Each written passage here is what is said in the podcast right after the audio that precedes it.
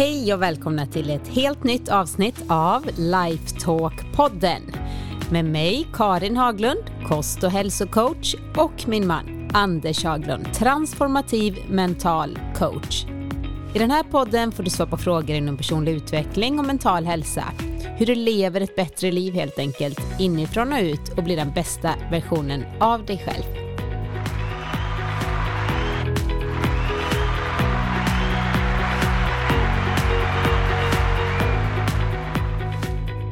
Hej Anders! Hej där Karin! Nu sitter vi här igen. Ja, Ja. vi. Härligt! Ja, Det här är det. faktiskt lite av vår favoritsysselsättning. ja, det är väldigt trevligt. I alla fall min. Mm. Det är nog därför det har blivit 59 gånger än så länge. Ja, kan du tänka. Nästa avsnitt så eh, tycker jag att vi kör eh, en liten celebration. Någon form av utlottning. Ja, varför inte? Man kan ju använda det här eh, gamla måttet som gjorde att vi fick 60 sekunder, 60 minuter och så där och säga att 60 är lite special. Ja, Ja, tycker det jag. tycker jag. Man ska ta varje anledning att få fira. Nu har ni någonting att se fram emot om två veckor. Mm. Men eh, vi kör väl igång med frågorna, eller vad säger du? Är det Ja, någonting annat? som du vill? rakt in och förklara då för nya lyssnare att jag faktiskt inte har en enda aning om vilka frågor som kommer att ställas. Nej, det är, bara Karin högt och lågt och väldigt eh, blandat. Och frågorna kommer ju från er och det är bara att skicka in till oss om du har någon fråga som du vill att Anders ska besvara och jag flikar in med lite klokheter när jag Mm. har. Så eh, den här dagens första fråga är från Stina. Hej, alltså tack för allt som ni delar med er av, så värdefullt på så många olika sätt. Skulle vara jätteintressant om ni ville dela era tankar kring hur man skapar bästa förutsättningarna för en välfungerande kommunikation i äktenskapet. Jag och min man har varit gifta i åtta år och tänker såklart att vi verkligen vill hålla ihop hela livet. Vi är aldrig osäkra på varandra, men i perioder är det ju så svårt med kommunikationen och då är så med stora bokstäver Mm. och lätt att man hamnar i gamla hjulspår. Det skulle kännas så värdefullt att kunna utvecklas på detta område för att relationen ska kunna hålla och också djupna genom åren. Dela gärna era tankar kring detta. Vi är mitt i småbarnsåren så det är vårt utgångsläge. Inom parentes, alltid för trötta och rätt slitna. Sen bara en liten kul bonusfråga. Ser på Insta att Anders ofta har t-shirts med kul tryck på. Det skulle vara kul att höra storyn bakom det, det intresset. Och detta är då från Stina. Så vill du Ja. kanske börja och berätta om eh, dina t-shirtar? Ja, jag vet inte om jag ska berätta så mycket om mina t-shirtar. Det är inget eget intresse, utan det är väl lite grann som av någon konstig anledning som just nu när vi sitter här och pratar här så har jag en eh, hoodie på mig och den hoodien är från kanadensiska killar som kallar sig D-squared. Och då kan man undra varför ska jag köpa den? Det spelar väl ingen roll. Ja, nu råkar det vara så att de grundade bolaget 1964 och jag är född 64 och så hittar hjärnan på att det var lite roligt. Jag har ju någon sorts koppling till mig. Och det står ju 64 där. Jag, har- jag, har faktiskt inte tänkt på, jag har inte tänkt på det, på den hoodien. Okej, men det, det är en sån här grej. Och sen så då kan det vara som till exempel då jag hittade när jag var ute och surfade så hittade den där liksom att det stod på någon t-shirt.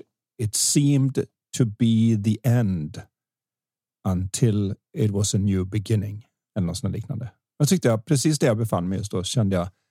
Det är lite häftigt egentligen att det som en del tror är slutet är början för någon annan. Det som är en total katastrof för larven när den förpuppas är ju starten för fjärilen.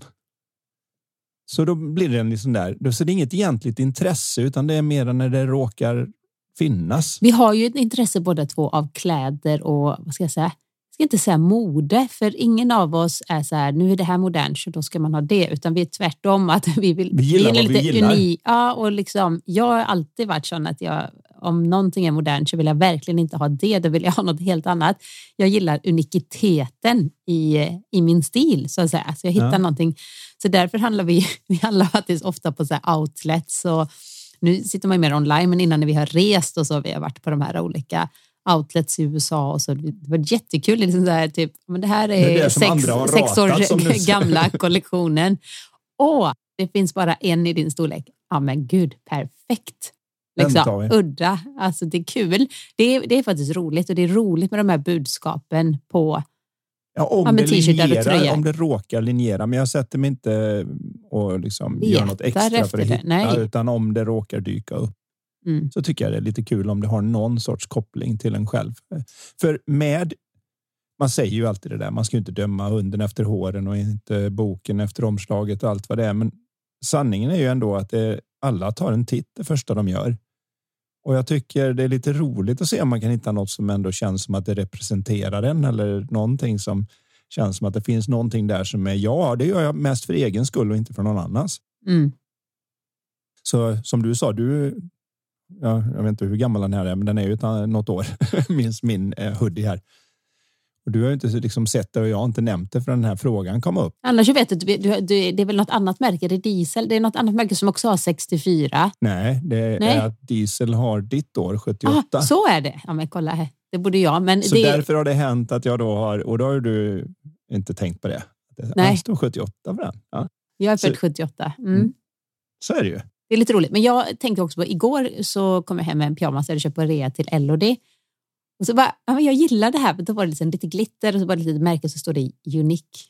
Mm. Unik liksom, ja, ja. På, på bröstet. Och då så här, det passar henne också. Hon är ju väldigt special, vår lilla Ja, men det skärm, visar också hur lätthackade våra nervsystem är. Att det var ju någon som visade till exempel att det är mycket vanligare att två personer gifter sig om de har samma initialer i början som när någon heter Jennifer och den andra heter Jonny eller vet sådär att det är ganska vanligt att eh, det är för vanligare än något ihop, annat. Eller? Att, nej, jag vet inte vad det är. Väl någon sån där liten som lilla födelsetalet eller att det är ett citat som man tycker ja, men det representerar mig på något vis. Så vi är ganska lättackade in i det ska man ju säga då, men det är alltså ingen riktig så, utan sen när man då tar en bild och man, då är det så att när jag väl har någonting som jag gillar så har jag på mig det. Jag går inte ta på mig det speciellt för att ta en bild, om vi säger så. Nej, nej, det gör du ju inte. Nej. Jag, jag köper inte hem en t-shirt för nu ska jag ta en Insta-möjlighet. Nej, men det utan, tror jag att hon förstod. Ja, men, jag, men jag vill bara säga det, det jag går omkring sån... i den och sen så råkar man ta en bild. ja, så. Men du tänker lite längre. Du är inte bara som, jag tänker, nu, nu raljerar jag och eh, jag tänker så här, men i din ålder, okej, okay, jag har inget att ta på mig. Om man inte är intresserad av kläder, uh, sitter frugan, gå till Dressmans och köpa en skjorta typ. Liksom. Alltså inte ha något intresse över kläder. Du har ju ett intresse för mode. Alltså nu ni som hör detta då att eh, jag har ju aldrig tidigare kunnat eh, låta någon annan shoppa åt mig så att säga saker som, eh, men med Anders jag verkligen. Du köper hem så fina grejer till mig som är så här, så Karin. Det står typ Karin på kläderna. Så du, du, är, nej men det är det jag säger, du, du, du, tänker inte att det är ett intresse, men du har ett jätteintresse. Så du är bra på det och du tycker det är kul. Uh, och du gillar liksom att inte bara så här, det här är snyggt och då ska jag köpa det bara för att, utan det, nej, det här är vins. Det här står vins på honom. Det här är hans stil. Den här, det, här, det här kommer passa honom. Så ja, nej men det är absolut ett intresse. Och det är roligt att du har uppmärksammat. Och ni som är nyfikna nu då, gå in på Anders Instagram, ett Anders Haglund. Ja, då får man nog leta en stund bakåt till man hittar en t-shirt med tanke på att det är vintertid. Ja, så kan det vara. Men eh, alldeles oavsett så... Ja, jag tänker på den här tröjan du har som du ofta har, den här kamouflagehoodien med... Eh... Ett eh, regnbågshjärta på. Ja. Mm. Det också symboliserar man ju lite med att ha den. Jag tycker ju faktiskt att eh, kärlek är kärlek. Och jag tycker 2023 att det hade varit häftigt om det var någon issue vad man gillar och hur man är och hur man identifierar sig och allt det där. Varför ska det ens dras upp? Folk ska ju leva sina liv. Man föds, man dör och däremellan ska vi göra något, att man orkar engagera sig i den. Jag tycker kärlek är det som driver allting framåt. Mm. Och är man så lyckligt lottad att man hittar den så spelar det inte så stor roll var man hittar den. För mig. Så det var väl ett sån där när jag såg den hoodien så kände jag liksom att min, min son tycker liksom du får inte ha på dig den. De kommer, de kommer tro min pappa är gay eller något. kan han har han säga. sagt det? Ja, han har faktiskt sagt en gång. Och sa ja, och då får de väl tro det. Det blir väl inte mig. Jag har på mig den för att jag, jag ett så tycker jag den är fin och två så gillar jag vad den står för. Och jag, jag, det är bara ett sätt att visa att jag tycker inte ens man egentligen ska behöva en grej av det. Jag tycker det är jättebra. Så, så är det. Men nu ska Men vi nu tillbaka ska till den vi verkliga till den, frågan. till den viktiga frågan och det är ju kommunikation. Och just nu då i äktenskap. Ja, och det står ju alla inför, inklusive oss. Den här frågan skulle kunna vara skriven av dig eller något. Jag är kanske lite mera för eh, att, jag tror det, ja, jag vet inte, kan vara kvinnligt, manligt, men det skiljer säkert Lite. lika mycket inom könen som mellan könen. tror jag också. Och det handlar om men personlighet. har ju en liten mera, en lite större tendens att tycka. Jag sa ju att jag älskar dig när vi gifte oss och om det ändrar sig så hör jag av mig. Eh, och kanske inte pratar så mycket däremellan. Medan kvinnor gärna vill checka in och kolla och så där. Så det, är- det är ju någonting som jag tror att vi alla står inför. Det viktigaste för mig vad det gäller kommunikation, och du får gärna komma med din sida på det här, men det är att det viktigaste är egentligen att jag hittar in till någon form av värme och välvilja när jag kommunicerar. Och att när man nu är i ett förhållande och man ska vara ihop ett tag, att man vet att när kommunikationen inte är så välvillig så beror det bara på att den andra personen inte mår riktigt hundra eller är lite ur balans. Snarare än det som de flesta brukar göra när de hamnar där, vilket är att nu är de på mig. Och där kan man naturligtvis handla, hamna även om man då kan allt det här. Men det är stor skillnad att råka känna det i stunden och sen hålla kvar i det längre fram. Så att även när man så att säga lugnat ner sig lite intresserat. Varför gjorde jag så stor sak av det lilla? Och det var ju inte personligt menat. Det var ju bara jag som tog det personligt. Det är en stor skillnad på de sakerna. Väldigt stor skillnad. Och att man kan då, när, åtminstone när man kliver ur situationen och lugnat ner sig lite grann, se det och se sin egen del i det. Gör att man börjar märka att man kommunicerar så välvilligt man kan och när det inte funkar så tar man inte det som en mätare på om förhållandet är okej eller inte. Utan mätaren på om förhållandet är okej eller inte är mera när vi båda två är på en bra plats. Hur har vi det då? Ja, då har vi det jättebra. Mm. då har vi inga problem. Eller som du brukar säga ibland. Bara det att eh, barnen har sin speltid på en lördag och så går du och jag ut och joggar tillsammans. Och det är något vi har kunnat vi- göra nu egentligen För första gången nu när lilltjejen är tillräckligt gammal. Ja, så att vi, vi bara kände oss jättebusiga som går till en närliggande park. Typ, ja vad är det? Jag ser ju parken härifrån nu. Ja, det är inte 300 meter ens. Nej, precis. Och så springer vi några varv runt, runt där och så har vi med mobilen om någon Och så pratar skulle vi. ringa. Men det är, ja, jag älskar det. Och då så säger du ibland så där att ja, men det räcker för att tanka så känner jag mig nära igen och så känns det bra. Och då vet man att ja, men så länge det blir så när man båda är på ett bra ställe, då har vi inte några egentliga problem. Sen när vi står då som de gör i småbarnsåren och det är kaos, man känner sig som man har inte fått lämna köket eller jag har bara kört taxi en hel dag till olika aktiviteter och hämtat på skolan Mm. och kört till det ena och kört till det tredje och åkt och handlat och, det, det, det, och någon annan står och tycker jag bara städar och jag bara lagar mat. Jag gör ingenting och ifrån det så känner man bara varför gör vi det här ens? Ja, i det läget att man lär sig att ta det med en nypa salt.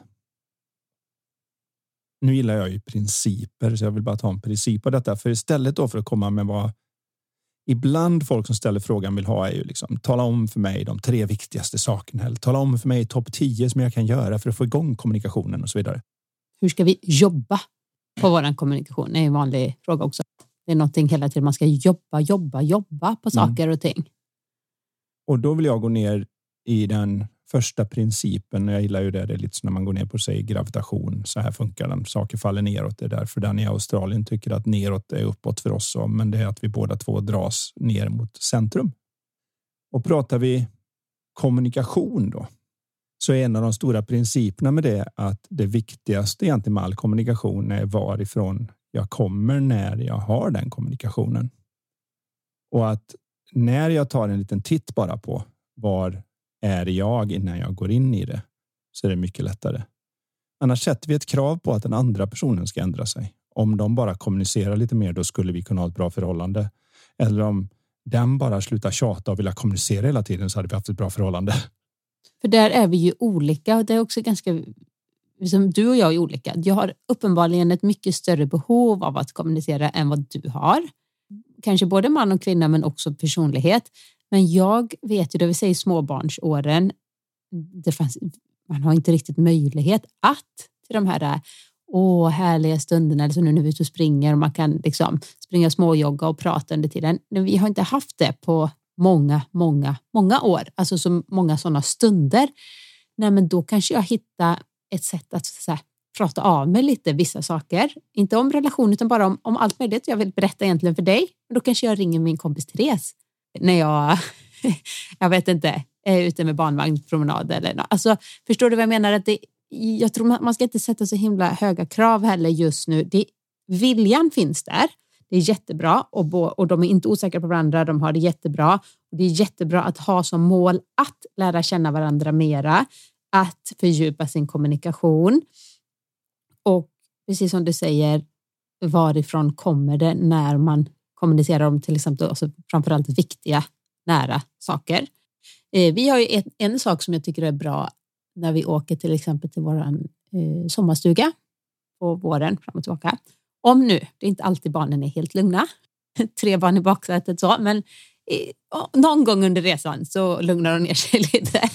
Och vi har så här, alla stänger av sina mobiltelefoner när vi åker bil. Det tycker jag är väldigt skönt. För hade jag till exempel suttit med mobiler och du kör så, här, så kanske jag bara, ah, men oj pling, nu ska jag bara svara på det smset. Eller, alltså förstår man, då blir man inte, nu är båda helt, du är närvarande, du är närvarande också på att du kör bilen. Men nu har man så här självkörning på Teslan också. Vi, vi kan ändå liksom sitta och, och, diskutera och prata och helt kravlöst liksom bara ja. den där tiden som man sällan får i vardagen. Man, båda, man sitter liksom still, ja. fast i en bil. Det handlar ju väldigt mycket om det som det gäller över allt annat i livet och det är att på något vis göra det enkelt att få chans att lyckas. Och jag har ju märkt att drivkraften både hos en själv och ens partner kan ju vara att det är när det finns minst möjlighet för att faktiskt kommunicera som man vill kommunicera för att på något vis visa att eh, tar du mig på allvar? Det är ju samma som med barnen. Mm. Sitter man här och jobbar så kommer de. Det är precis då de kommer och säger kan du titta på en sak? Och säger men jag måste svara på det här mejlet och det som händer inne hos dem är ju aha, mejl viktigare än mig då. Samtidigt mm. kan man inte bara slänga ner mejlen och bara springa och kolla på vad de har ritat eller någonting om man har jobb att göra. Så det handlar väldigt mycket om att kunna göra det enkelt att lyckas, att ha den här tiden i bilen, att ha den där löpturen, promenaden eller att man sätter upp en tid där man säger att nu stänger vi av alla skärmar och bara sätter oss i matsalen. Men utan kravet att nu jäklar ska jag kommuniceras. Nej.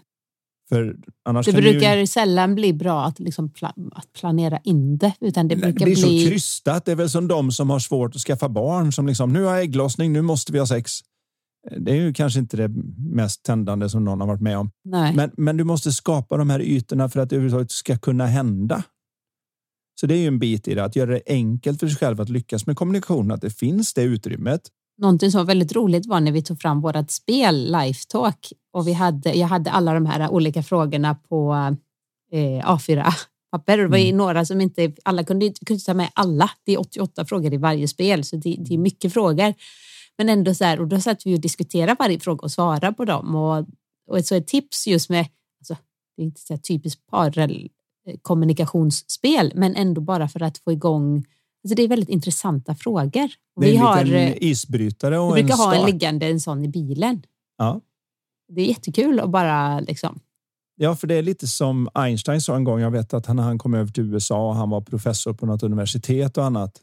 Och så hade några av de andra i fakulteten sagt att men du har ju lagt ut exakt samma prov i år som du hade förra året. Det går ju inte. Då har de redan svaren från förra året. Och så tittade Einstein på dem och sa ja, frågorna är samma, men svaren har ändrat sig. Alltså med andra ord, vi har ju uppgraderat nu, så det som var sant alldeles nyss är inte riktigt lika sant nu, utan vi har lärt oss lite.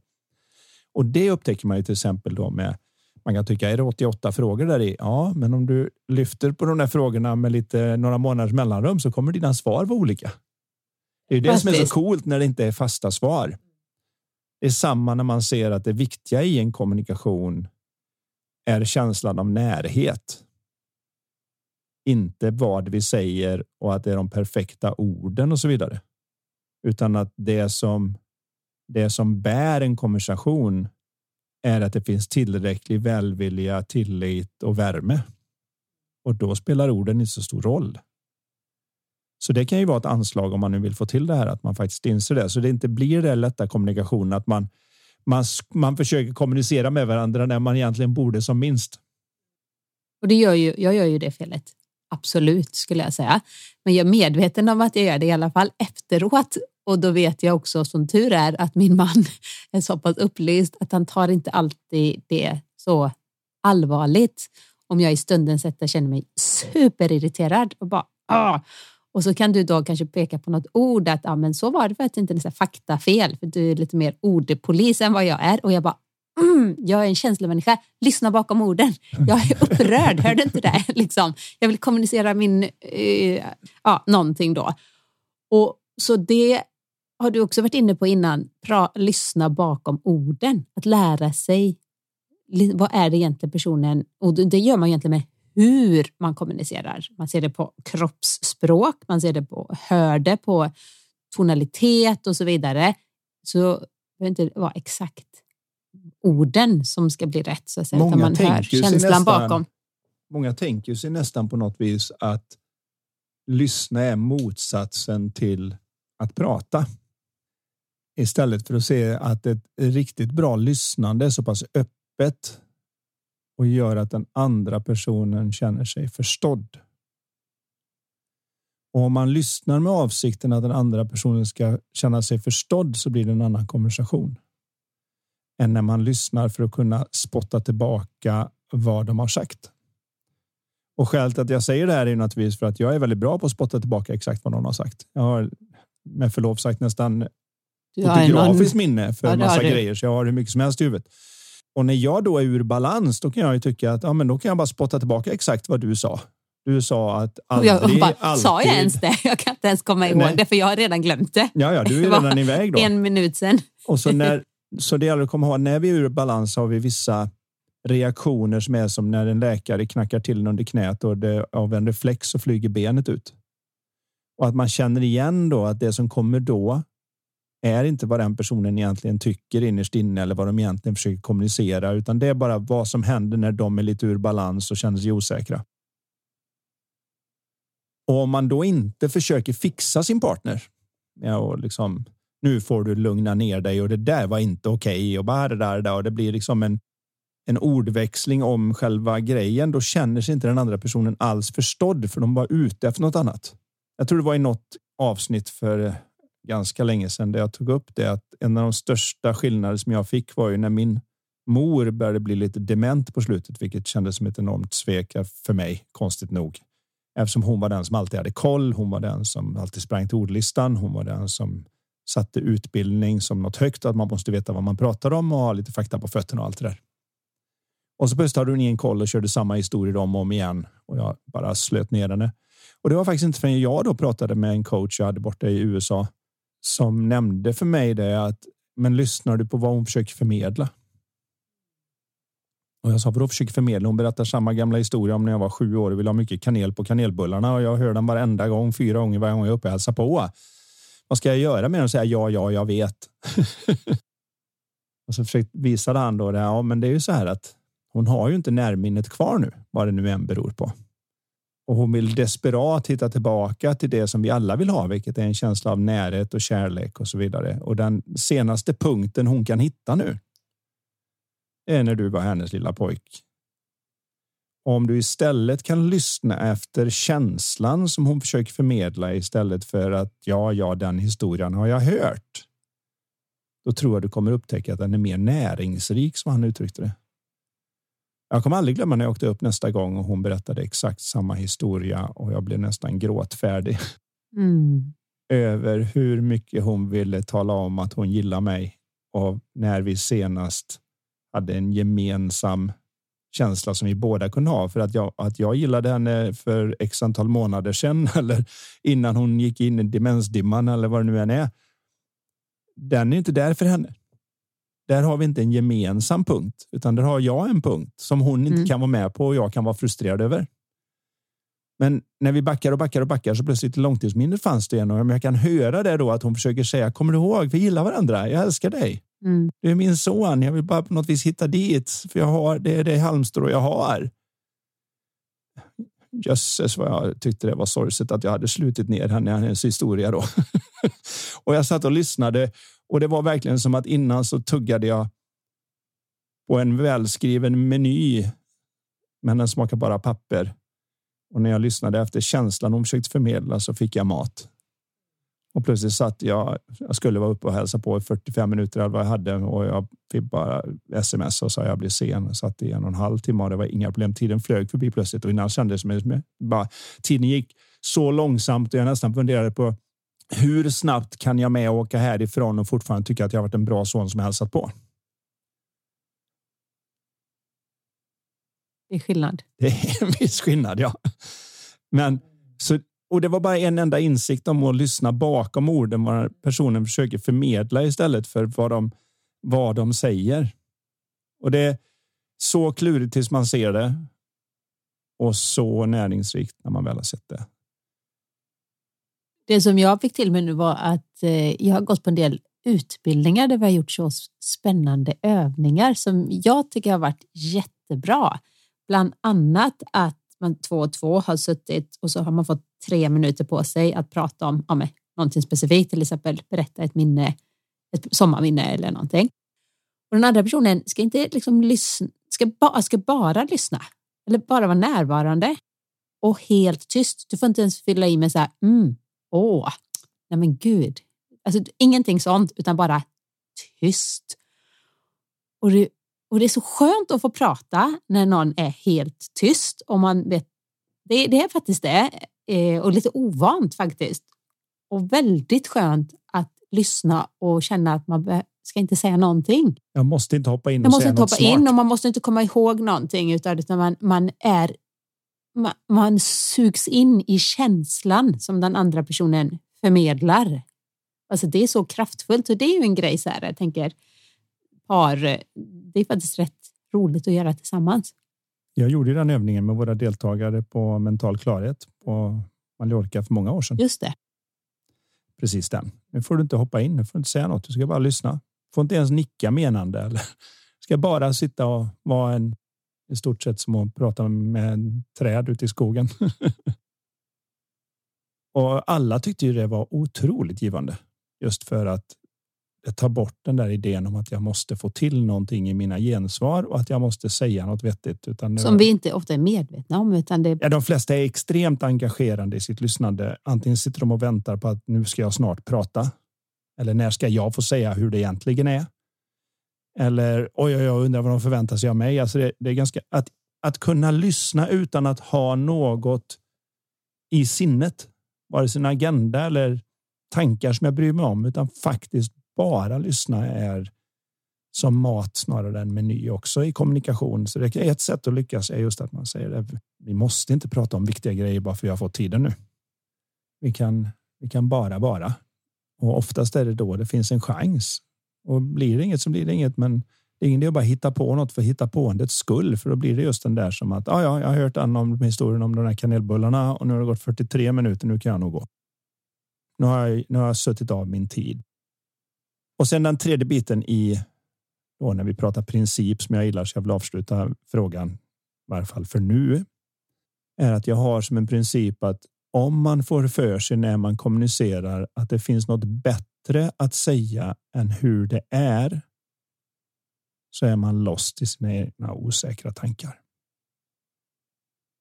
För det är så lätt att tänka att nej, men det kan jag inte säga eller jag tar en vit lögn där istället för att annars blir det bara bråk eller man kan ju ändå tänka på hur man säger saker och ting och där kommer det in att man pratar från, utifrån sig själv. Att jag upplever det så här, inte du gör. För då kan den andra med, personen. Jag vill till och med påstå där att orden inte är så viktiga som varifrån jag kommer. Har jag anslaget i att, att jag har välvilja och värme så kommer inte den andra personen ta det speciellt mycket. Men det är just den där att det blir att man säger som det är. Du, det, det blir lite för mycket för mig om det ska bli så här. Men vad som händer oftast är att de flesta väntar tills de börjar bli lite irriterade för att de vill inte säga som det är för de tycker det är jobbigt. För de är rädda för att de ska få en dålig känsla om den andra personen säger något som kommer. Öh, det blir jobbigt. Och så när det väl kommer, då kommer det hårt. Det här går inte för mig. Nej, nej, nej. Och så blir det blir den andra personen osäker och börjar skydda sig på det sätt som den gör och så blir den, man själv osäker och sen så, sen så skiter det sig och det jag bryr mig inte om vem man är. Och det är därför de flesta Hollywood äktenskap som man ser slutar med två personer som signar ett papper där det står irreconcilable differences. Alltså med andra ord, vi är så olika att vi kan inte vara ihop. Och det, det lustiga är ibland när man ser det, så har det gått typ sju månader. Då tänker jag, vad, vad, vad, vad, vad hände nu? Just det, vad Hur, tänkte ni? Liksom, vad var det som bröt förtroendet där så snabbt? Jag menar, man kan växa ifrån varandra som man har, liksom, har pratat om. Men då pratar vi ju år av det kanske har dragits åt olika håll eller olika intressen eller man till slut märker man oj. Eller så händer det faktiskt någonting. Men det intressanta är just den där att de väldigt ofta säger att det är skillnaderna som är att hade vi varit mer lika så. Den sista jag vill vara ihop med är mig. Det märkligaste som inte många förstår är ju det att när, när två människor är på ett bra ställe. Då är alla skillnader vi kompletterar varandra så himla bra. Och när en eller båda personerna är på ett mindre bra ställe i sinnet, då är exakt samma skillnader irreconcilable differences. Vi är så olika så jag förstår inte ens varför jag är med dig. Hur ska vi ens kunna vara om du, om du är sån och jag är sån så kommer vi aldrig kunna vara ihop. Så är det när man är låg. Man, man tror det är skillnaderna, men det är ens eget låga humör som pratar. Och när humöret är högre så är exakt samma skillnad. Det är så bra, du vet, för att hon har ordning och jag är kreativ. När de två sakerna går ihop så blir det liksom ordningsam kreativitet. Det kan man göra vad som helst med. Det är ganska fascinerande just det här att man... Hur det kan svänga fort. Ja, men det svänger ju från, från minut till minut ibland och definitivt från morgon till kväll. Och att alla går igenom det. Jag tror att det finns nog inte en person som inte någon gång har varit i ett förhållande och vaknat på morgonen, tittat över på sin partner och tänkt herregud, det måste vara ett av de bästa beslut jag någonsin gjort. Det är ljuset i mitt liv. Och så går det fem minuter in på dagen så tänker man hur i helvete kan vi vara ihop? Det, och då är det lätt att man tror att nu har jag skrapat fram någon sanning här som jag inte visste. Hade jag vetat den hade jag aldrig sagt ja till detta. Istället för att säga att nej, nej, nej, det är mitt eget humör som har skiftat. Vi, vi tittar ut efter vad det kan vara. Eller att det är partners humör som har drastiskt skiftat. Men då först, förstår man ju det också. Ja. Mera då när man blir mer mentalt klar som vi pratar om mycket här i podden. Ja. Och, och just den här att för dig som åkte konståkning på den tiden när man fortfarande satt och höll upp små skyltar. Eh, jag kommer ihåg det här i varje fall man tittar på konståkning utan att jag visste vem du var. Anders Gernandt talade om konstiga färger på åkarnas eh, dräkter och, eh, och så fick man då för det artistiska så kom det upp 5,7 5,6. Så höga poäng fick jag aldrig. man kunde bara få 6,0. 6,0 var ja. högst. Men det märkliga är att när man kommer hem och hittar sin partner och man är irriterad på dem så kan man nästan svära på att om jag ställde hit en konståkningsjury nu och de fick skyltar från 0 till 10 och jag säger nu min partner är 7,0 irriterande. De är 7,0 irriterande. Det är vad de är.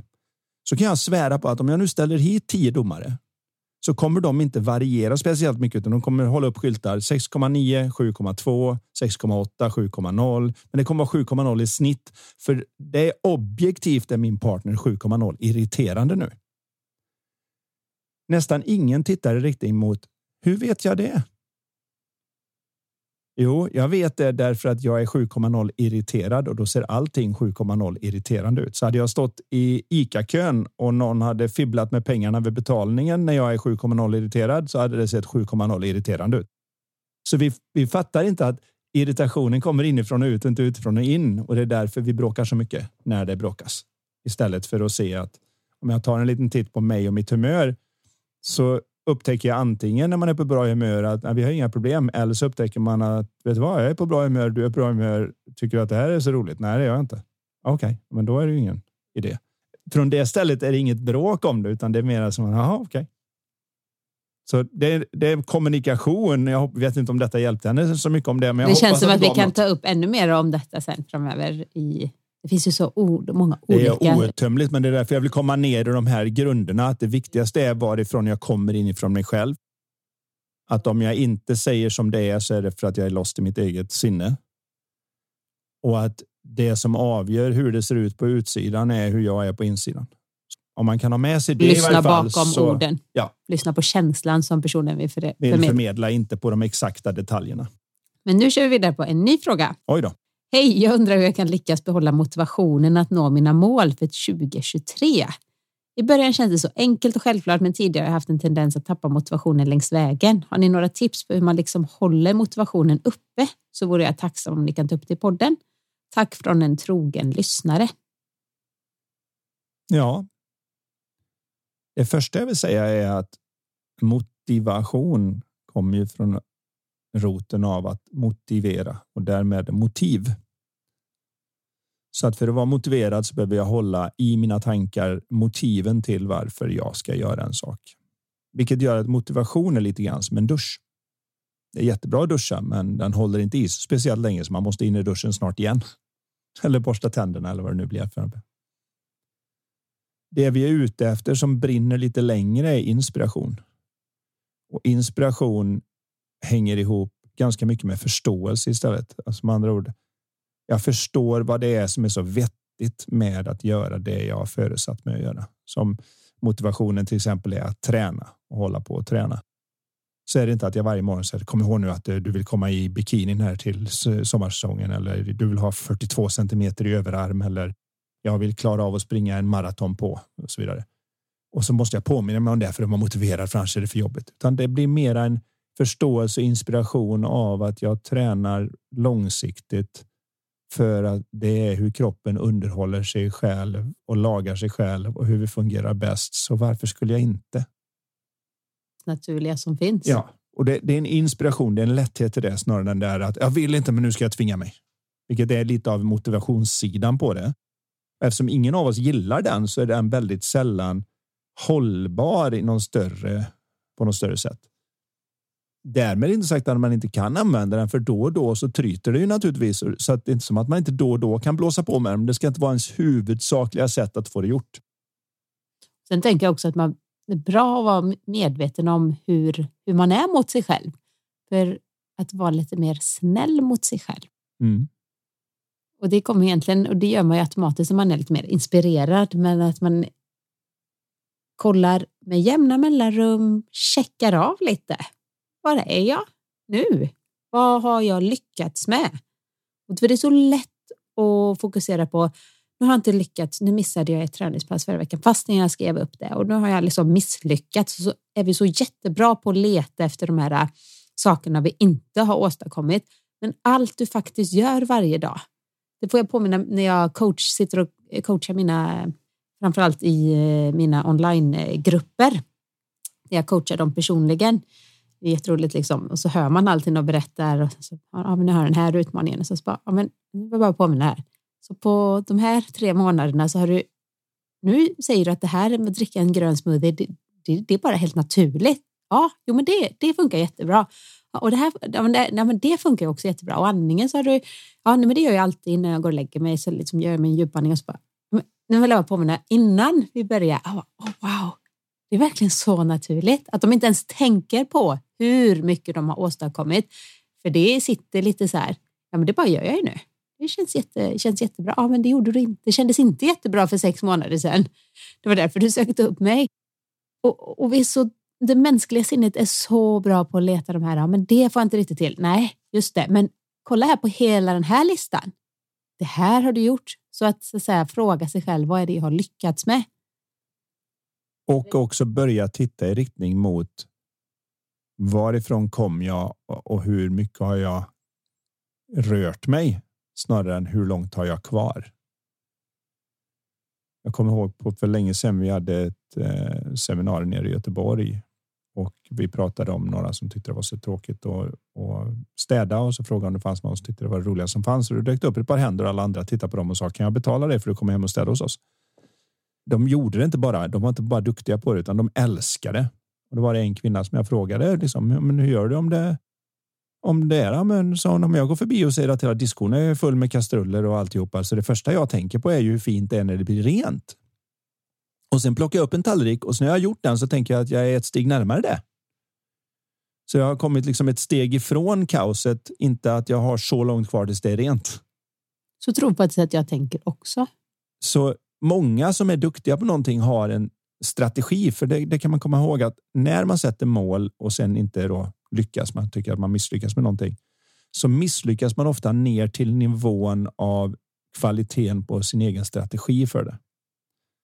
Så man behöver sätta en strategi för att återigen göra det enkelt att lyckas. Om man då behöver påminna sig så kan det vara att man skriver in i sin kalender och lägger en påminnelse som kommer upp på telefonen om man nu är den typen som man har telefonen med sig som säger att idag var det lite. Skulle du ta ett steg mot det här? Vill jag använda den kraftfullaste strategin som finns så involverar jag någon annan. För vi människor har. Jag påstår en av de finaste egenskaperna vi har den mänskliga själen är att vi gör mer för andra än vi orkar göra för oss själva. Men när eh, våran son spelar hockey och, och, man skulle upp och han hade träning klockan sju på en söndag morgon. Jag går ju inte upp och packar en hockeytrunk för min egen skull klockan fem. Men jag gjorde det för honom och dessutom väckte honom och tog spott och spe över den tidiga morgonen och i stort sett bar ut han i bilen. Och sen när han väl hade bytt om och ut på isen så tyckte han det var okej, okay, men i, hela vägen fram så var det ett elände. Hela den skulle jag aldrig ta för mig själv. Men jag gör det för hans skull, för jag tycker att det var så bra om han får röra på sig och jag vet att han kommer vara nöjd när han väl är igång. Och så tar man hela den eh, kedjan, vilket jag inte hade gjort för mig själv. Så hur man kan använda det då, det är att man faktiskt involverar någon annan och säger, vet du vad, jag brukar falla av vagnen på den här. Men i år 2023, då skulle jag vilja lyckas med detta. Skulle det vara okej okay om du som är en av de människor jag verkligen respekterar, om du skulle kunna kolla mig på torsdag om det här är gjort? Förmodligen kommer de inte tycka att man är en stolle som ber om detta, utan de kommer förmodligen komma och säga du jag har en grej som jag brukar falla ur på. Skulle du kunna kolla mig? Och nu börjar vi så att säga konspirera tillsammans för att få, få till det som vi, för vi har alla kors att bära. Spelar ingen roll vad det är. Vi är olika duktiga på olika saker. En del saker är så naturligt för mig så att jag kan inte förstå att du inte får till dem. Och en del saker är så naturligt för dig att du inte kan fatta att jag inte får till dem. Då försöker jag lära dig och du försöker lära mig bland din strategi. så gott man kan, så att, eller hur? Ja. Så, så det, men det är just den där att man kan konspirera tillsammans om man inser att jag, skulle, jag, jag gör mer för din skull än vad jag skulle orka göra för min skull. Så, så är det bara. Så att det, det kan man också ta med sig om man vill få det att bli hållbart under det här 2023. Ett, titta, titta, titta på din rörelse. Titta för mig som ingenjör och titta på ditt delta. Alltså med andra ord, se hur mycket du förbättrar dig snarare än hur långt du har kvar. Mät dina dagar, inte i förhållande till hur mycket skörd du skördar, utan mer i förhållande till hur många frön du sår. Eh, du tänker på det här uttrycket kaizen, heter det va? Ja, det heter det. Är det i Japan eller Kina? Det är i Japan, men det sattes på plats av en amerikansk general som tyckte att ingenting fungerade efter andra världskriget, men har blivit ett japanskt fenomen. Fast det var faktiskt amerikanerna som satte dit det här med kaizen. Det är ju fantastiskt. Berätta lite. Ja, vad kaizen är att de upptäckte ju att om man till exempel har en. Eh, eh säg att säljare har ett säljpris och då kommer ju alla tävla om det där priset. Vem säljer mest? Men då, då är det ett antal som ger upp för de vet ju det liksom att Arnan har det bästa distriktet och har jobbat längst och har flest kunder så han vinner oavsett hur mycket vi andra kämpar nu. Men då uppfann man kaizen där det finaste priset var hur mycket du har utvecklats från den punkt där du var. Annars skulle så säga Japan Toyota vinna varenda gång för de är största företaget eller något. Men nu kan då en mindre firma vinna det finaste priset för att de har haft en bättre utveckling. De har, de har förbättrat sig mer. Året efter blir det lite svårare att leva upp till naturligtvis, men man mäter man mäter delta, så japaner började prata om kaizen i sitt förhållande, kaizen i sin hälsa. Som andra ord, har jag gått lite framåt? Ja, men bra, då har du kaizen. Mm. Inte, jag, jag älskar det det är ett sätt att då ta en titt på det och det kan man ju söka upp på Wikipedia eller ut på nätet om man vill veta mer om det här med Kaizen, K-A-I-Z-E-N. Men just det att man börjar titta på vad jag åstadkommer och att man sätter det till en strategi som gör det enkelt att lyckas och att man kanske då involverar någon annan för alla människor gör mer för andra än vad man orkar göra för sig själv. Och att man går på inspiration. För då ger du dig, då ger du dig chansen att lyckas så gott som det går 2023 istället för att säga det här ska jag klara själv och mm. misslyckas jag igen så är jag så dålig. Istället för att säga att nej, men, gör vad du kan för att skapa ett system som gör att det blir enkelt för dig att lyckas. Du får chansen. Om vi nu pratar om träning som är vanligt, nyårslöftet, inte att komma igång med träningen, så är det många som tänker okej, okay, men gå ihop med någon annan då. Och där vill jag bara säga en liten grej, jag tycker det är lite komiskt att då brukar man, om man är helt otränad så brukar man då tänka att okej, okay, men jag ska ju fråga min vän här om vi kan träna, börja träna ihop. Men då frågar man någon som också är helt otränad och som inte har lyckats med träning. Det är mycket bättre att timma ihop sig med någon som man vet, men Anders, han, han tränar ju regelbundet. Liksom. Ska, jag ska höra om jag kan hänga med honom, för det liksom smittar av sig om man lär sig.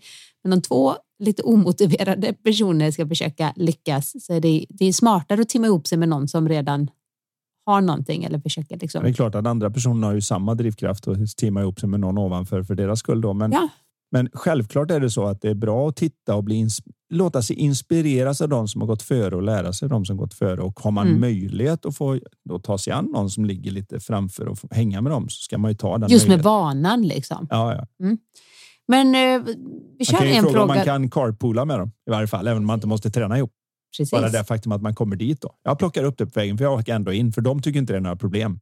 Medan den som kanske är lite otränad tycker att då ska man packa väskan, då ska man välja kläder, då ska man komma ut i bilen. För att det är ovana och liksom, de har ju andra saker som de är supermotiverade om. Så... Ja, lätt att göra. Så att, men den som är tränad tycker inte det. Man, man åker och tränar så det är en punkt. Liksom. Mm. Men du, vi tar en fråga till. Hej Karin Anders, jag har alldeles nyligen hittat er podd och uppskattar den mycket. Tack för att ni tar er tid att svara på våra frågor. Det skulle vara intressant att höra Anders syn på oro inför framtiden eller hur man kan leva med ovisshet. Jag märker att jag drar mig för att planera framtiden då jag, det är så förknippat med negativa tänk om-tankar.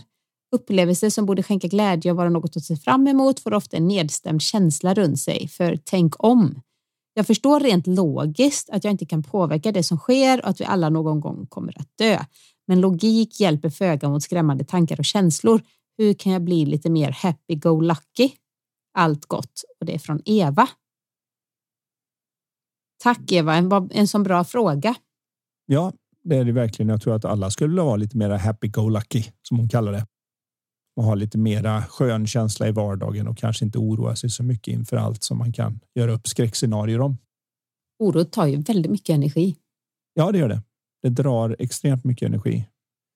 Det viktiga är egentligen att titta på hur man hanterar oro utan mera att se vad är egentligen oro.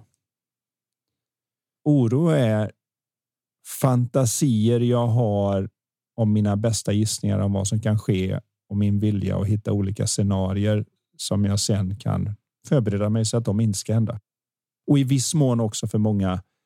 Om jag oroar mig i förväg och det ändå händer så är jag förberedd och så slipper jag må vara så besviken. Det är också en strategi som en del människor har. Ingen av dem är speciellt användbar naturligtvis. Men för att förstå varför det är så naturligt så är det ju så här att våra sinnen är inte gjorda för att vi ska vara happy go lucky. Evolutionen bryr sig inte om att vi är happy-go-lucky. Evolutionen bryr sig om att vi överlever till reproduktiv ålder och ser till att våra gener kommer vidare till nästa generation. Det är, det är vad evolutionen bryr sig om. Och då har det varit användbart att oroa sig. Att tänka att inne i den där mörka skogen där finns det hemska monster och troll och går man fem steg in så hoppar någonting på en och äter upp en. Bra, då håller jag mig borta från skogen. Ja, men då var det inte lika stor chans att jag trampar fel i mörkret och skadar mig och inte fick chans att uppleva reproduktiv ålder. Så evolutionen är jättenöjd fast du bara sitter hemma Hade man varit dig. på stenåldern där så här happy go lucky, oh yeah. Man går runt där, oj då blev jag ormbiten och nu fick jag... Det var en alltså, sabeltandad tiger. Det var och... verkligen en födel att vara eh, orolig till ett visst mått för att om det var någon som var helt så här, jag vågar inte jag sitter kvar i grottan här nu för hjälp, det finns eh, vilda djur ja, där ute. Då, då, då kommer man ju absolut inte överleva. Så att, och vågar inte säga hej till potentiell partner och så vidare. Så att då, då har vi missat det där som evolutionen var ute efter. Så att, men det gäller ändå att se hur naturligt det är att det här är någonting som alla står inför, för det är inprogrammerat, även om vi har naturligtvis olika stadier, att en del är lite mer oroliga än andra. Men den första är att se att man kämpar mot sin egen fantasi. Så till exempel vill jag påstå att varenda människa som ställer sig i duschen på morgonen, om de skulle sätta den sidan till så kan de säkert komma på 30 saker som de borde hinna med under dagen och som måste göras för annars kommer det gå åt helsike. Nu är sanningen den naturligtvis att jag kommer inte kunna hinna mer än 3, 4, 5, 6, 7 saker på en arbetsdag. Så det innebär att om jag hittar på 30 nu så har jag åtminstone 23 saker som jag inte kommer hinna med och som jag då kan fundera på om jag ska må dåligt över för att alla förväntar sig att jag borde hinna med dem fast jag inte kan. Så då kan jag fantisera ihop det. och om jag lyckas fantisera ihop 100 här, då får jag en högre siffra i diskrepansen som det så fint heter, kognitiv diskrepans. Eh, när man får den här orokänslan och stressen som då utlöser alldeles verklig kortisol och alldeles verkligt adrenalin som påverkar oss negativt på alla plan i kroppen när det dyker upp för ofta. Men just att se att det är en funktion av hur mycket så att säga rycks med i nosringen av min egen fantasi. Och att precis som hon säger här, det hjälper inte med logik. Därför att logik hjälper inte mot fantasi. Det är som min lilltjej här bara i, när var det, i helgen. När hon sa du kan inte ta mig, du kan inte ta mig. Och så sa jag lite på kul så här, om jag verkligen vill ta det så kan jag ta det på fem sekunder. Liksom. Det är för stor. Liksom. Och sen det kan du inte alls, kan du inte alls. Så tog jag två snabba steg och så puff så fick jag tag i henne. Och så jag fick dig, och sa hon fick du inte alls. Jag flyger där borta. då hade hon la hon sig i Superman ställning i min famn och sa att för jag är Superman. Hon säger inte ens att hon är Superwoman. Hon är Superman. Och så sa men jag håller i det. Nej, för jag har redan försvunnit jag kan inte vinna mot fantasi.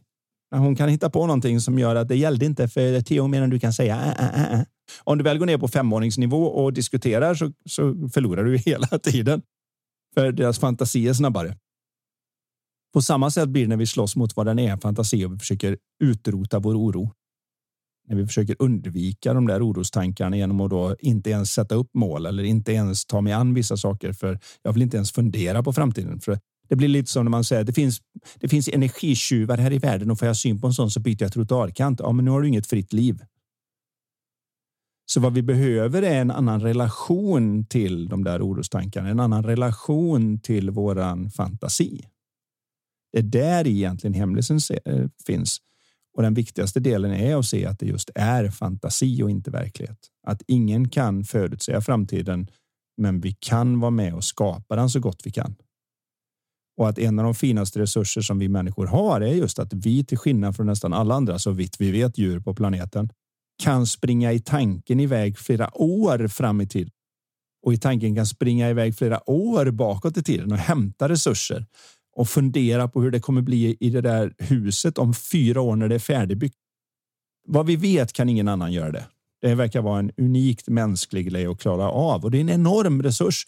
Men precis som kärnkraft så är det ju så att du kan både värma upp hus och spränga din värld i bitar. Om man inte ser att du bara gör tankeexperiment och att du gör det med din egen fantasi, med viljan att hämta resurser från dåtiden och skapa fantastiska saker i framtiden. Sen har vi en annan bit som jag har märkt med oro som jag hoppas vi hinner ta upp här. Jag kanske inte hinner djupdyka, men jag hoppas det kan eh, hjälpa till lite här i varje fall. För det var inget namn på den här frågan eller? Jo, Eva. Eva. Jag hoppas det kan hjälpa Eva lite grann. Jag har mängder av klienter som har klagat på sin oro, men som trots att de då, som jag förmodar Eva också känner att min oro hjälper inte mig, den hjälper mig. Men jag kan inte släppa den. Varför kan jag inte släppa den? Jag vet att den är kass för mig. Jag går och oroar mig så mycket att jag inte är närvarande. Jag går och oroar mig så mycket att jag blir låst. Jag går och oroar mig så mycket att jag inte planerar fram. framtiden och så vidare. Så den har en massa negativa konsekvenser för mig. Varför kan jag inte bli av med den då? Och den viktigaste delen i det är att jag har märkt att de som inte kan släppa det har någonstans på vägen fått med sig en liten fantasi som är att oro är detsamma som att bry sig. Så att människor som oroar sig mycket och ser en annan människa som inte oroar sig fullt lika mycket tittar oftast på den personen och tycker bryr du dig inte ens? Vilket innebär att de omedvetet har satt ett likhetstecken mellan sin oro att vara en fin person som bryr sig och att människor som inte oroar sig över deadlinen, som inte oroar sig över alla de här sakerna och som inte oroar sig över um, hur det ska gå för barn och det. De är någon form av psykopater som inte är riktigt lika fina människor som vi som faktiskt oroar oss. Vi det är vårt pris vi betalar för att vi är så bra människor. Och det är klart att lägger du upp i en vågskål att jag har min oro, men jag vill inte ha den. Men om jag släpper den oron så väger det över så är jag inte längre en bra människa. Jag är inte längre en en människa som känner saker. Jag är någon sorts lobotomerad robot som bara... Bla, bla, bla. Känslokall och ja, bryr mig egentligen inte. Och det är klart, är det mitt andra val? Ja, det håller jag hellre min oro. Och detta är något som sker helt undermedvetet. Vi är oftast inte medvetna om det, utan du gör ju dem medvetna om det när ja. du ser att det mönstret finns. Och då kan de säga, aha, ta en liten titt i, i den riktningen och förstå Och när man har förstått så liksom Då finns det en möjlighet att det en stor del av oron. Här är också en enkel princip. Ingen människa behåller ett beteende som inte på något vis gagnar dem. I deras värld. Jag säger inte att det absolut är så, men i deras upplevelse så är det så. Och då säger till exempel, jag har haft klienter som säger nej, eh, gäller inte mig och min oro. Jag har minsann sett att det finns ingenting bra med att oroa sig. Jag vet att jag stressar för mycket och att jag är så uppe i huvudet så jag kan knappt lyssna när folk pratar och jag är så orolig av mig. Och jag förstår att jag borde sluta, men det går inte. Och fast jag vet om detta så kan jag inte. Så när du säger att om man, om, att man behåller sånt, då, då, då, då stämmer inte det på mig. Och så börjar jag då fråga, okej, okay, men Ska vi börja titta på det här med vad du, vad du har i den positiva skålen för oro? Ja, ingenting positivt. Nej. Hur var det när du var yngre när du stressade och oroade dig inför ett prov eller någonting då? Ja, det var helt låst här och så eh, det blev ju så konstigt. Jag orkade inte ens öppna böckerna. Men sen när det var två dagar kvar, då insåg jag shit, nu är det prov. Så då satte jag mig i två dygn och så pressade jag på järnet och så spottade jag ut och så fick jag någorlunda vettiga betyg. Ja, vad fick du med dig av det? Vad då menar du? Nej, kan det vara så att du tyckte att själva oroandet i tre veckor där du inte gjorde något var det som gjorde att du på två dagar kunde göra tre veckors jobb? Så att den där oron och stressen som du lägger på dig själv är det som ger dig en form av superkraft som du plockar fram. Och så säger man, ja, så är det ju lite. Jaha, kan det vara så också att du faktiskt tycker det? Att om du nu ser att ni har en deadline och det är lite jobbigt och så har du en medarbetare som inte verkar vara så orolig och stressad att du tänker verkligen att ah, de fattar inte det här. Så att de är någon form av naiv stolle som inte ens förstår hur viktigt detta är. Eller att de faktiskt förstår hur viktigt det är men verkar skita i det så är de någon form av psykopat. Men det är inte jag. Ja, men så är det ju. Kan det också vara så att om du och din partner väntar på att ert barn ska komma hem och du oroar dig och säger att vi måste ringa ambulansen och sjukhuset. Vi måste ringa polisen och vi måste det här. Och men vi måste ringa alla kompisar och gud, herregud, tänk om någonting har hänt. Tänk om någonting har hänt och, och din partner sitter lugn så kommer du någonstans på vägen vända dig om och säga bryr du dig inte överhuvudtaget? Älskar inte du vårat barn? Som andra ord, den som oroar sig älskar djupare. Ja, och så är det ju. Aha. Så förutom att du är en finare människa, älskar djupare, klarar av att ta fram din superkraft och bli enormt produktiv så har du ingenting positivt med din oro. Så det är därför du eh, håller kvar vid den. Och då brukar de säga holy shit. Då brukar de skratta och när man gör det så är det som att det, det blir undermedvetna insikt. förstår att oj då, vad skönt, någon annan visar mig en bättre strategi här nu. Jag, jag tror jag, jag väljer den. Jag vet, jag hade en kvinna uppe i Stockholm, vi körde en lunch till lunch och hon hade just den här diskussionen medan vi satt där. Och en av de saker som hon berättade var ju då att de hade en liten dotter och att hon var så orolig för den här dottern att hon skulle sluta andas att hon knappt sov. Hon var uppe och kollade 14 gånger. Andas dem, andas dem, andas dem, andas dem, andas dem. Och hennes eh, sambo eller man, jag vet inte om de är gifta eller om de, hur det var nu, men i varje fall pappan till barnet då. Hon hade någon gång, han hade någon gång där mitt i natten sagt liksom att älskling, om det är så att hon har dött så tror jag vi hanterar det bättre om vi får sova någon gång. Det här är inte vad man ska säga till en orolig mamma. Det fattar vem som helst. Men som man kan jag förstå vad det är han säger. och hon berättar den här storyn om detta. Och vi pratade lite om det här. Men vad innebär det egentligen? Istället för att ge henne ett tips på verktyg på hur hon ska hantera oron så pratar jag om en förståelse om vad oro är och vad det är för oskyldigt missförstånd man kanske har gjort som gör att man inte släpper den. Och dagen efter så när vi pratade, frågade då hur gick det? Och sa jag har sovit som en bebis i natt. Har du inte varit uppe och kollat eller någonting? Nej. Ja, vad var det som var annorlunda? Och så, det var ingenting som var annorlunda. Det var det som var det konstigaste. Ja, vadå? Nej, jag la mig där och så började tankarna komma. att Herregud, tänk om hon inte andas. Jag måste kolla om hon andas. Ja, vad brukar du göra då? Jag säger sluta nu, du är helt irrationell. Du vet ju det, bara sov. Vad brukar hända då? Nej, men då brukar jag ju prata vidare och till slut måste jag liksom. Jag ger efter för frestelsen och går och kollar så jag äntligen kan släppa tanken så jag får sova lite i varje fall. Ja, vad hände den här gången då? När den här gången när jag sa att du är helt irrationell och bara låter vara så var det första gången det lät vettigt och så somnade jag. så, förstår du, så innan så var det att du är helt irrationell. Ja, men om jag släpper det så är jag en dålig person och en dålig mamma som inte älskar mitt barn. Och plötsligt så var det liksom. Nej, just det, det, det stämmer ju. Så det, det finns ju liksom så här, precis som evolutionär oro som har varit här, bra för oss så finns det också i, i dagens samhälle alltså befog, befogad oro. Alltså det, är ju också, det kommer inte bara med negativa saker, men jag ska säga generellt sett så oroar sig människor alldeles för mycket Men en lite, vad ska jag säga, i vissa situationer, en liten oro som gör att man kanske så här, ja men det här är någonting. Jag tänker på Elodie hade någon så infektion i sitt eh, nagelband. Ja, du vet, och så och, och verkligen bekänna in. Jag hade ju kunnat gå till oj, oj, oj, oj, oj, oj, oj, blodförgiftning som min mamma sa. Hon kommer få blodförgiftning. Ja, nej, så långt gick inte jag. Men du vet, mera bara så här. Mm.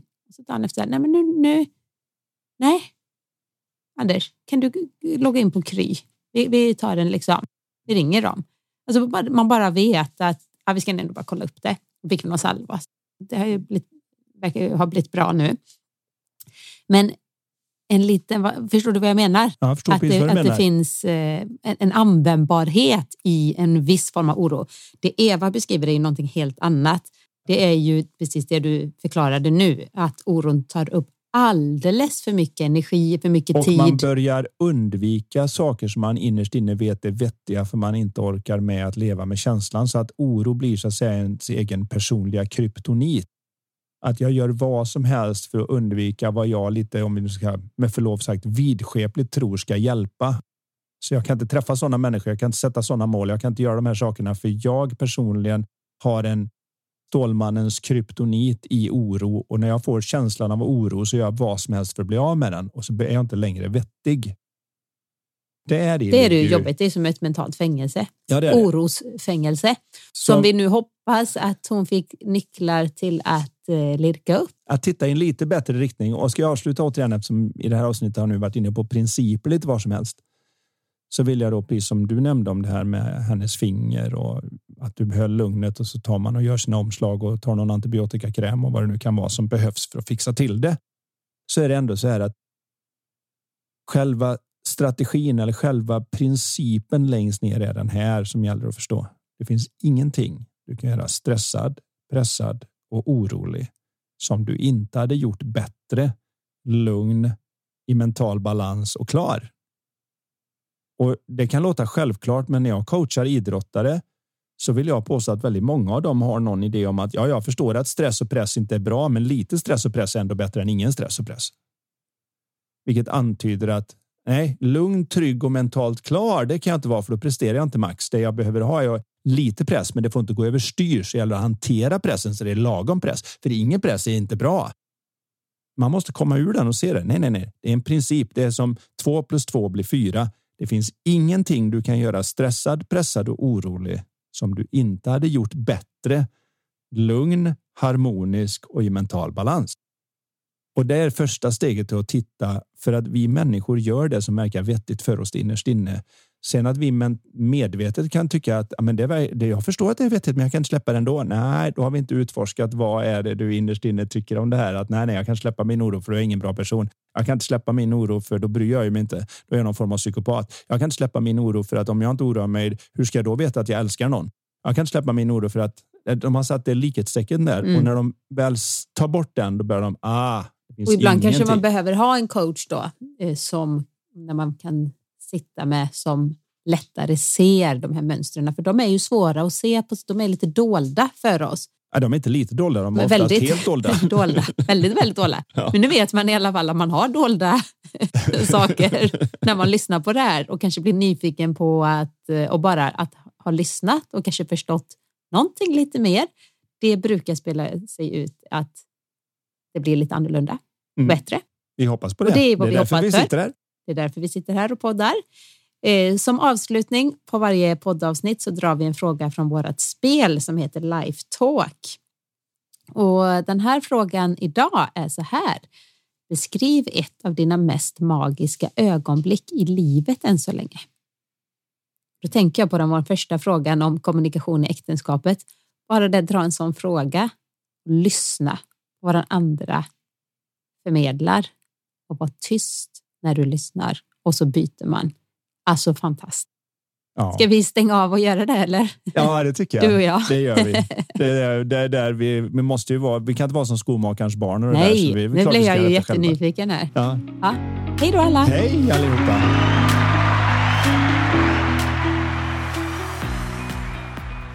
Du har lyssnat på Lifetalk-podden. Vi vore så tacksamma om du vill lämna ett betyg och eller en recension i iTunes. Dina frågor de kan du skicka till oss på lifetalkpodden.se. Spelet Lifetalk finns också att beställa där. Vill du komma i kontakt med oss rörande samarbeten, coaching, föreläsningar och event, då kan du mejla till karin Tusen tack för att du har lyssnat. Och du, gillar du podden? Dela den gärna vidare och tipsa om den i sociala medier. Låt oss tillsammans göra världen lite mer mentalt välmående.